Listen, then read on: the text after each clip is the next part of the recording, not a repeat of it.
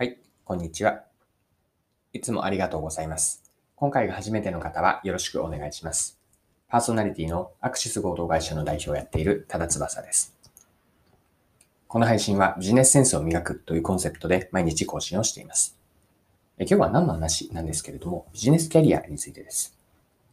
私が会社を辞めてフリーランスになった後の話になりますね。フリーランスでこううまくいかなかったことを思い出してみて、まあ、どんな失敗があったかと、まあそこから何が学べるか、今振り返った時にこういう学びがあるなというのを皆さんにお話をして共有できればと思っています。フリーランスでの失敗はどのようなものだったのでしょうかそれでは最後までぜひお付き合いください。よろしくお願いします。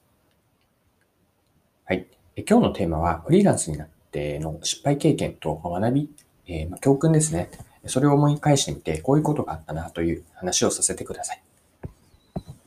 で、当時の状況なんですが、まず今はですね、えっと、会社をやっているので、フリーランスではないんですけれども、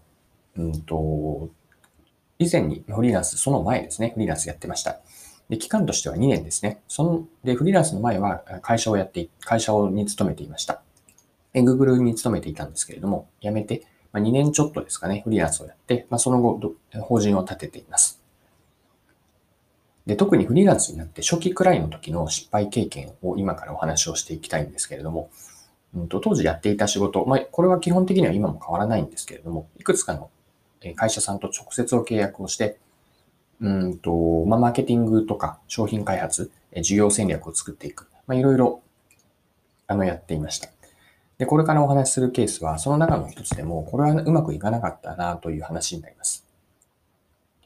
で当時の状況を思い返してみると、あの、一緒にいる、あ、これは、えっとですね、会社規模としては、そうですね、30人ぐらいの、あの、まあ、ベンチャー企業でしたね。で、その中でも一緒に仕事をする、その現場のメンバーとはすごくフラットでいい関係を築けていました。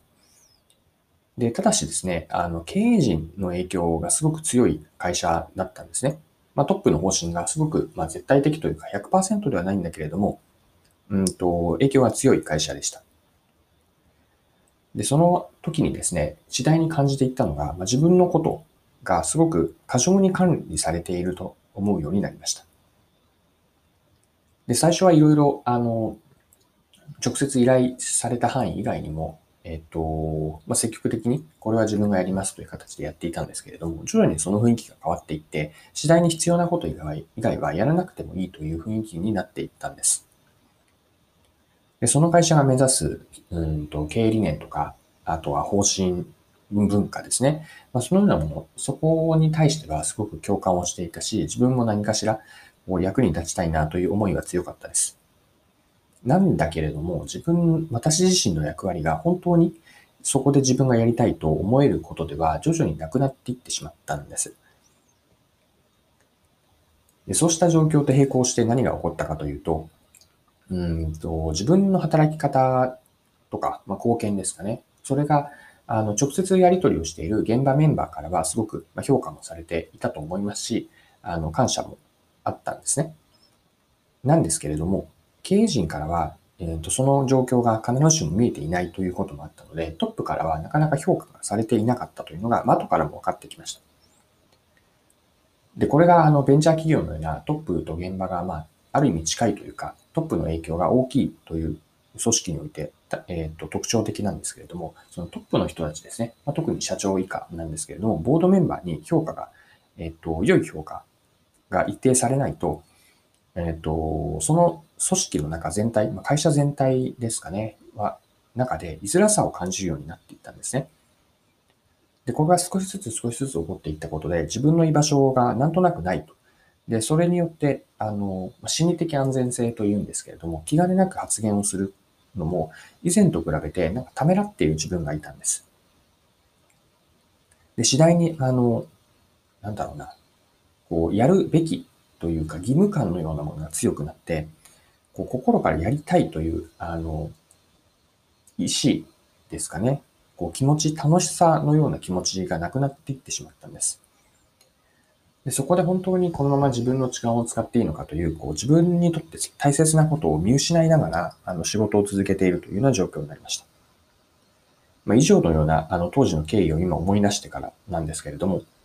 まあ、端的に言うと、自分がいる、そこにいたいという環境では少しずつ少しずつなくなっていってしまったんです。で最終的には、あの、まあ、トップ、社長以下と話をそれぞれして、あの、まあ、その後、割とすぐに、ま契約を止めて、えっと、私はまあ去るという決断をしました。で、以上は私の中では、こう、まあ、失敗というか、うまくいかなかった事例なんですね。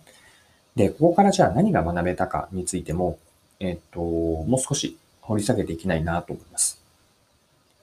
で、この事例ですね、私のフリーランスでの失敗の一つになるんですけれども、ここから学べたのは何かというと、一言で言えば、誰とどんな環境、どんな組織で働くか、これを大切にすることです。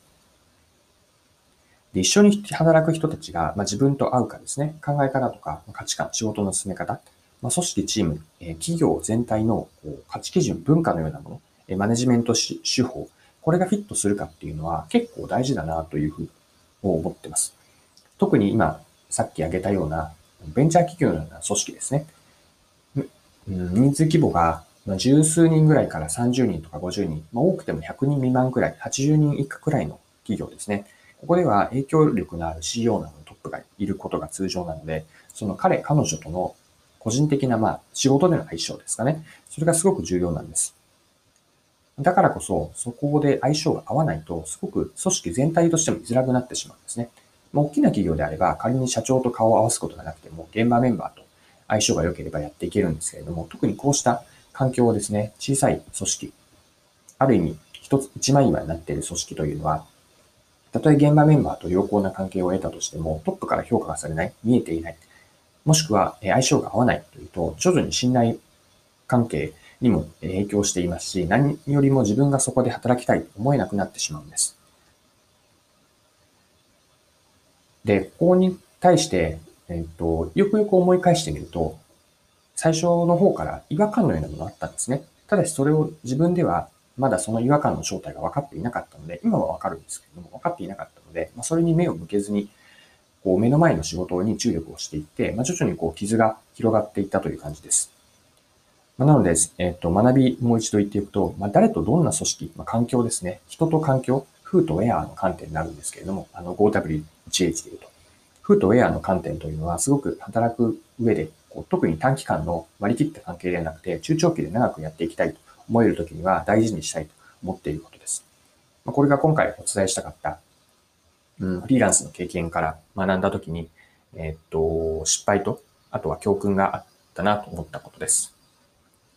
はい。今回も貴重なお時間を使って最後までお付き合いいただきありがとうございました。この配信はビジネスセンスを磨くというコンセプトで毎日更新をしています。次回もぜひ聞いてみてください。また、フォロー、チャンネル登録をしていただけると新しい配信を見逃すことがなくなります。まだの方は、ぜひフォロー、チャンネル登録をよろしくお願いします。